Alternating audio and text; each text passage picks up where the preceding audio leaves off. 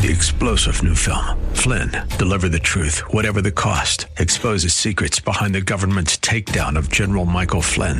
Flynn knew what the intel world had been up to. He ordered the first audit of the use of contractors. This set off alarm bells. He told the truth. He was the most dangerous person for Donald Trump to hire. They had to get rid of Flynn. Flynn, deliver the truth, whatever the cost. Available now. Watch it today. Go to salemnow.com. Salemnow.com. Welcome to Reaching Your Heart. Pastor Michael Oxentenko concludes The Life Giver today.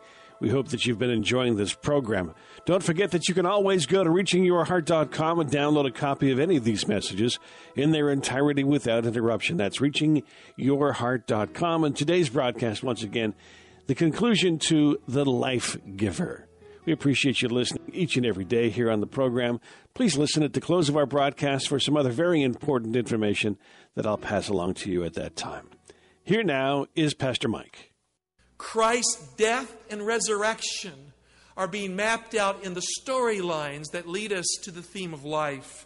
The three day movement from the fig tree to the marriage feast at Cana, the, the first sign of the movement from the cross, the tree, to the resurrection. The three day movement from the woman at the well to the raising up of the ruler's son was the second sign of the cross and the resurrection.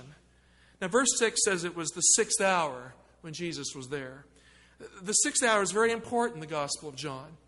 It's the hour that Jesus was carried out and he was sent out to be crucified. And in that same hour, he said, I thirst. This story we find is a prelude to the cross.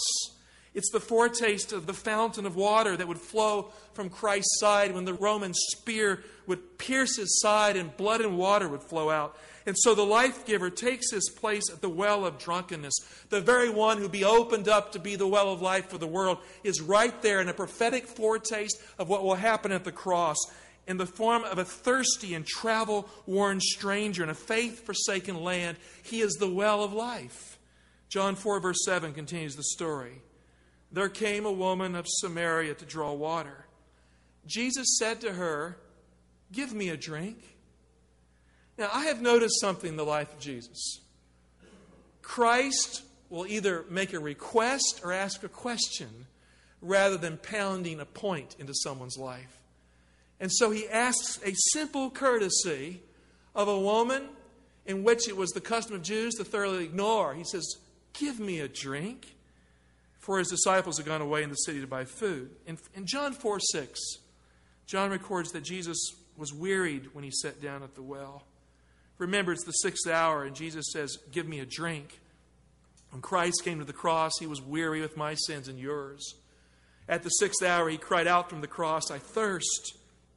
And what is the thirst of Jesus in the context of John 4? Friend, it's not the thirst for water, it's the thirst for a lonely and lost soul who cannot find her way to God unless God comes to her with life. John 4 9. The Samaritan woman said to him, How is it that you, a Jew, ask a drink of me, a woman of Samaria? For Jews have no dealings with Samaritans. And Jesus answered her, If you knew the gift of God, and who it is that is saying to you, Give me a drink, you would have asked him, and he would have given you living water. And the woman said to him, Sir, you have nothing to draw with, and the well is deep. Where do you get that living water? This is perhaps the most important question you can ask in your life. It's a lot more important than trying to have a philosophical construct for existence. Friend, the question here is the salient one Where do you get this living water? I mean, that's practical and profound. Look at verse 13, John 4. Jesus said to her, Everyone who drinks of this water will thirst again. Now, he's speaking there of the water of Jacob's well. But whoever drinks of the water that I shall give him, he will never thirst. The water that I shall give him will become in him a spring of water welling up into eternal life. And the woman said to him, Sir, give me this water that I may not thirst nor come here to draw. Notice what she does not say. In verse 14, Christ offers her the water as a gift. The life of God in the Holy Spirit. That's what the water symbolizes. It comes from Jesus as a gift. Think about it. You can't earn it, you can't deserve it, you can't barter for it, you can't bargain with God to get it. It comes as a gift. And that also means you cannot manipulate God into giving it to you. Christ said, Whoever drinks of this water that I shall give him will never thirst. She said, Sir. Now look how long it takes her to respond. Sir, give me this water that I may not thirst nor come here to draw. I mean, what kind of response must the heart have for an offer like that? An instant one of faith, an instant one of desire. Give me the gift, sir. She stood right there at Jacob's well. The land was a special spot to the Samaritans, it was a sacred spot. Despised by the Jews, they found their link to Jacob right there at that well. It was an anchor point for their self importance. They came to that well to get water. It was a sign that even if the Jews had rejected them, somehow Jacob hadn't. And somehow they had a link to Father Abraham. It was the well at Shechem on the piece of land that Jacob gave to his son Joseph. It was more than just the site for a well, it was the place they buried Joseph's bones. It was a dead spot, too. Joshua 24 32, we find this insight. The bones of Joseph, which the people of Israel brought up from Egypt, were buried at Shechem in the portion of the ground which Jacob bought from the sons of Hamor, the father of Shechem, for a hundred pieces of money. It became an inheritance of the descendants of Joseph. The book of Genesis begins with life. Adam was made to live forever. He sinned. And it ends with a dead man's bones in Egypt. It starts with the creation of Adam and it ends with the death and mummification of Joseph. Genesis 50, 24 to 26. It essentially says Joseph made them swear an oath that they would take his bones and they would take them back and they would not leave them in Egypt. And so, where did they go? They went right there to the vicinity, right where Jacob's well was at. So, Jesus sat down that day at a well that was near the place they buried Joseph's bones. Friend, it's possible to come to a place that offers life and discover that there's only death there. It's possible to rely on the past and your heritage, your tradition, and for the past to be nothing more than a dead man's bones that comes from Egypt.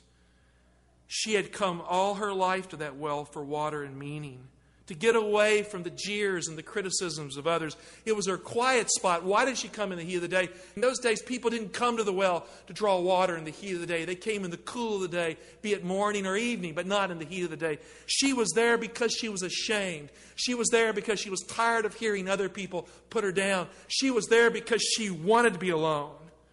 She had come all her life to that well for water, and somehow she needed a different kind of well deep within. She left thirsty every time, and she felt the need for a deeper draft than this. Where do you go to drink when the well is old and obsolete, and all there is for you is death and bones in the air? Jacob's well and Joseph's bones can't save you and give you life. She said, I don't want to come here anymore to draw water. Sir, where do you get that living water? I need a new place. I need a new well. Where do you get that living water? At this point, Jesus makes a request of her, John 4 16. Jesus said to her, Go call your husband and come here. The woman answered him, I have no husband. Jesus said to her, You're right in saying I have no husband, for you've had five husbands, and he whom you now have is not your husband. This you said truly. Now, I couldn't get by with that, but Jesus was pretty direct, wasn't he? The Greek word here translated husband can mean a man or a husband. When she says, I have no husband, Jesus isn't contradicting her at all. He's simply saying, You've had five men, and none of these men are your husband, and you're still living in sin with one of them. That's what he's saying.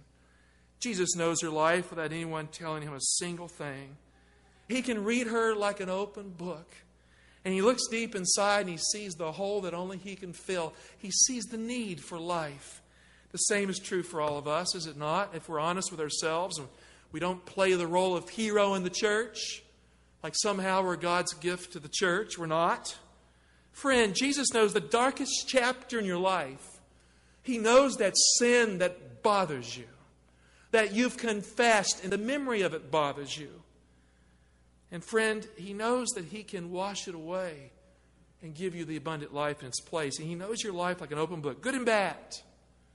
If you don't run from Him, it's a good thing for Him to interact with you. John 4 19, the woman said to him, Sir, I perceive that you are a prophet. Well, how could he figure that out? He knew. Now she's doing the Nicodemus thing. Nicodemus told Jesus that he was a teacher sent from God. This we affirm, he said. Like Nicodemus, she shifts to a discussion of theology instead of heartfelt interaction of self reflection concerning her need for life. She moves to ideas instead of the sins of her own life. She moves away from her problem to a theological problem or question that is external to her real need deep within, that is internal. Christ will, for a time, you know, go with her, but he'll bring her back to where she needs to go. John 4:20, Our Father, she says, worshipped on this mountain. Now she pointed to Mount Gerizim. In that particular place where Jesus was at, you could see the ruins of that counterfeit temple that was built by the Samaritans to rival the temple of Jerusalem. It had been reduced to ruins at the time that Christ was there. And you say that in Jerusalem is the place where men ought to worship? Now, Christ didn't say anything like that at all. When you read the storyline, she's putting words in his mouth. He didn't draw her attention to the ruins of the Samaritan temple in plain view on Mount Gerizim there. Now, it's interesting in the Torah, the law of Moses, that was the very mountain that the blessing was given for the Jewish people. So there's a paradox about that mountain. But he talked about living water. He wasn't talking about where you should worship or not. And all the Jews, all they ever talked about was how pretty their temple was and how awful was the Samaritan temple. So she was moving into the discussion point of the time. Her temple was on Mount Gerizim in ruins, and Jesus' temple was on Mount Moriah in Jerusalem in splendor and beauty. Which is the right place to go to church? was the question. She shifts concern to the place you ought to worship instead of the person you should worship and surrender to. And we do it too, don't we? We talk about which church has the prettiest building, which has the best program. Friend, God could care less about that. He's most concerned about you. He wants your life in Christ. And so she is timeless in her assumptions here, representative of us all. John 4:21 Jesus said to her, "Woman, believe me. The hour is coming when neither on this mountain nor in Jerusalem will you worship the Father. You worship what you do not know. And that's another way of saying you don't have a clue, lady. That's what he's saying. You worship what you don't even know. We worship what we know.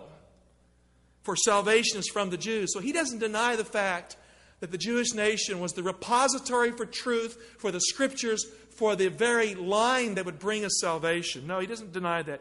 But he says this in verse 23 the hour is coming. Now, this is an apocalyptic, this is a prophetic statement here. The hour is coming, and now is, when the true worshipers will worship the Father in spirit and truth, for such the Father seeks to worship him. He's saying is it won't matter in the future which temple you have, none of them will matter because the ground will shift and the temple in Jerusalem will be no more better than the one you see in ruins on the top of Mount Gerizim. Why? God is spirit, verse 24, and those who worship him must worship him in spirit and truth.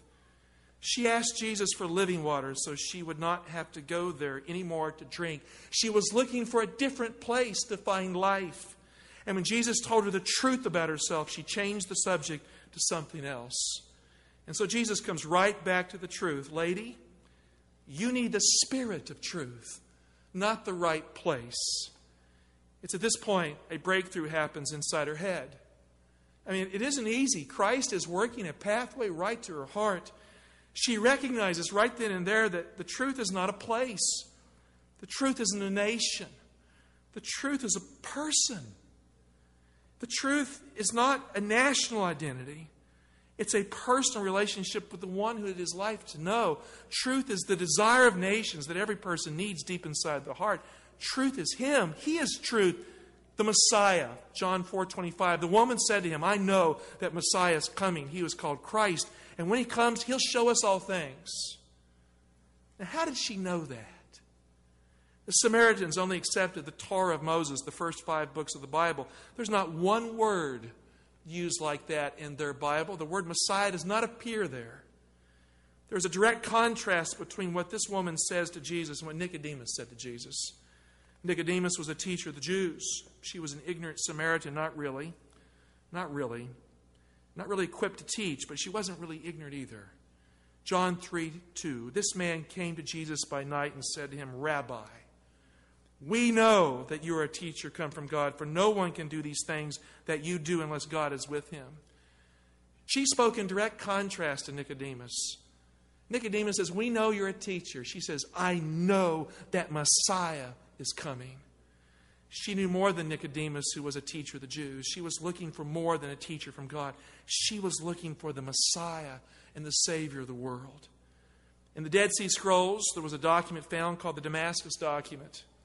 This document was written 200 years before this encounter right here at Jacob's Well. This document was written by a community of Jewish believers who were seeking living water in the land of Samaria. They left their land for Samaria. In the Zadokite documents here described, it was written that these believers in time would quote, they entered a new covenant in the land of Damascus, but turned back and became traitors and strayed from the well of living water. This sect of Jewish believers hoped to establish a new covenant in the land of Samaria. A covenant without sinners, a covenant without compromising Jews, and most of all, most important, a covenant without foreigners like those Samaritans.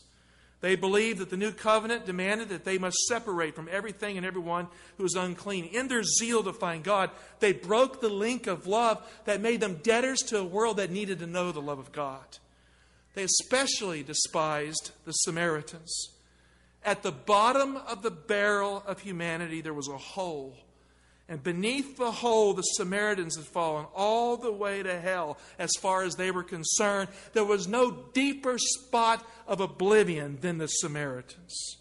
So Nicodemus said, We know that you are a teacher sent from God. But notice the contrast. She really says something. I know that Messiah is coming. The Messiah means the anointed one, anointed with the Holy Spirit. The Holy Spirit is the water. The Messiah has things to give. He's the one who will teach. He's the one who will give living water. He's the one who will give the Holy Spirit to his people because he's the anointed one. In the Damascus document, of the Dead Sea Scrolls, it was predicted that one day a teacher of righteousness would arise in the land of Samaria who would unlock the secret of living water. I'm quoting from the Dead Sea Scrolls The well is the law, and those who dug it were converts to Israel who went out of the land of Judah to sojourn in the land of Damascus. God called them princes because they sought him. They shall find nothing until he comes who shall teach righteousness at the end of days. She said, Listen, I know Messiah is coming and he will teach us all things. She was looking for the teacher at the end of days who would come, who would be the Messiah. In her discourse with Jesus, she calls the coming one the Messiah. This term is found in the prophecies of the book of Daniel that predicted the Messiah, that he would come at the end of a time prophecy. She had reached into those Jewish scriptures looking for the Savior of the world. Christ said to her, The time is coming, and now is, when the true worshipers will worship the Father in spirit and in truth. He was referring to the time prophecy, the 70 weeks, the 490 year time prophecy of Daniel 9, which predicted the end of the Jewish temple, the end of Jerusalem, and the beginning of a new experience with God that is most holy in comparison to the old, which is only holy. The end of sin and a new pathway to God. Christ is directly referring to that prophecy in his interaction with this woman. Daniel 924, 70 weeks have been decreed for your people in your holy city to finish the transgression, to put an end to sin, to make atonement for iniquity. And the Hebrew means all iniquity, to bring in everlasting righteousness, to seal up vision and prophecy, and to anoint the most holy. Jerusalem's days were numbered, according to Daniel. And Christ says, The time is coming now is when the true worshipers will no longer worship in Jerusalem, but in spirit and truth both temples would no longer matter. And Daniel 9:25, so you are now to know and discern that from the issuing of a decree to restore and to rebuild Jerusalem until Messiah Prince, there'll be seven weeks and 62 weeks. Now, a day is a year in prophecy, seven times seven, seven weeks, 49 years. The decree was in the autumn of 457 BC. That brings us to 408 BC. 62 weeks, 434 years, brings us to AD 27 with no year zero in the reckoning. And so that was the very year that Christ was baptized and declared to be Messiah by the anointing of the Holy Spirit. And so the time was right for the life giver to give her life. He had come to the well that was near a dead man's bones to make her alive again. At this point, Jesus speaks without metaphor, with plain meaning. John 4 26. Jesus said to her, I who speak to you am He. There's drama here clear truth and drama. And so she left her jar at the well near a dead man's bones, and the temple that lay in ruins, the place that had been the source of all her identity. And she went into the city telling everyone she could that she had met a man who was more than a man. John 4:28 So the woman left her water jar and went away in the city and said to the people, "Come see a man who told me all that I ever did. Can this be the Christ?" And that's the Greek word for Messiah. When they got there, they heard for themselves what Jesus had to say. No barrier between him and them. John 4:39 Many Samaritans from that city believed in him. Now here we have the connection between John 3:16 for God so loved the world that he gave his only son that whoever believes in him should not perish. And then the introduction of the story in John 3:36 whoever believes the son has life. And here we find them believing the son. What does that mean? It means these Samaritans have life now. They have moved from death to life by this interaction at the well and through the woman that is the most unnatural source of revelation. Many Samaritans in that city believed in him because of the woman's testimony. And she said, He told me all that I ever did. Now that has soap opera effect here. They were jabbering about that. That's why she was at the well at noon. He told me all the secrets you've been trying to figure out in the gossip chambers of Sychar. He knows it all. And they wanted to know it all too. So when the Samaritans came to him and they asked him to stay with them, and he stayed there two days. And many more believed because of his word. And they said to the woman, It is no longer because of your words that we believe, for we have heard for ourselves, and we know that this is indeed the Savior of the world. Friend, Jesus came to give us life, and that life is in his Son. The person who has the Son of God has life. The person who does not have Jesus will never see life. Jesus said, I've come that they might have life and have it more abundantly. Christ came that day in the heat of the day to a well so that a despised and rejected woman could receive the life and have it more abundantly. And He's come to our lives, He's come for us for the very same reason. Christ is not content that you live a life without purpose, that your life be nothing but an endless round of duty. Friend, Christ has come to save you and to give you the well within. And why would He do this for her, and why would He do it for you? Why? Because God so loved the world that he gave the life giver, his only begotten Son, that whosoever believes in him should not perish, but have everlasting life. The abundant life that never ends, the abundant life that became for her a well within. Dear Heavenly Father, I pray today, as we end this service, that we will not end our connection to you in any way. And Lord, I pause in this prayer because I believe there are folk here who are struggling with faith and commitment to Jesus.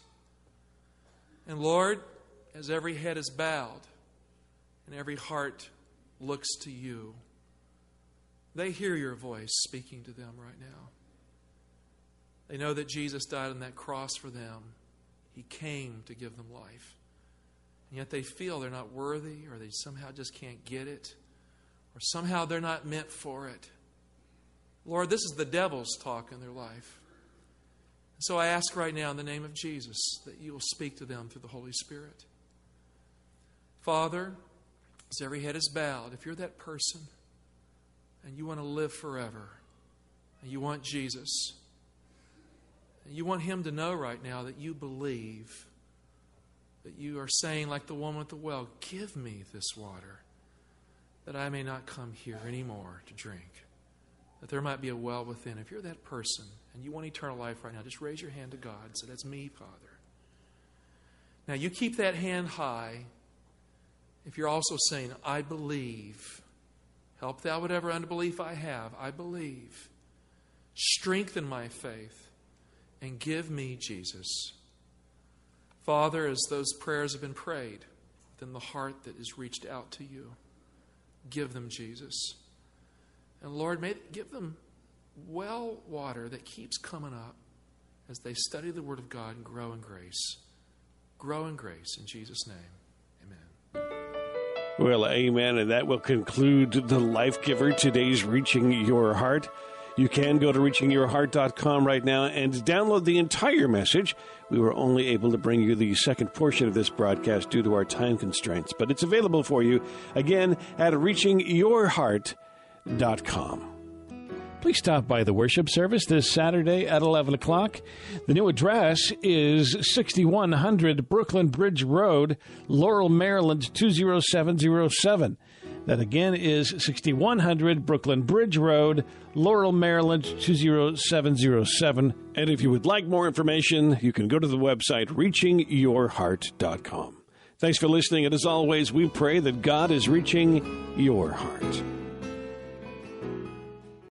Three star general Michael J. Flynn, head of the Pentagon Intelligence Agency, knew all the government's dirty secrets. He was one of the most respected generals in the military. Flynn knew what the intel world had been up to. He understood its funding. He ordered the first audit of the use of contractors. This set off alarm bells. The explosive new documentary, Flynn, Deliver the Truth, Whatever the Cost, and covers the facts behind this scandal. Flynn told the truth. He was the most dangerous person for Donald Trump to hire. I find out the worst enemy that I'm going to face in my life is right here in America. They took my assessment and they wanted me to change it. And I was like, I'm not changing it. They had to get rid of Flynn. With in depth interviews, archival footage, and never before seen personal records of the man behind the headlines. I just felt like I was drowning. Flynn, deliver the truth, whatever the cost. Available now. Watch it today. Go to salemnow.com. Salemnow.com.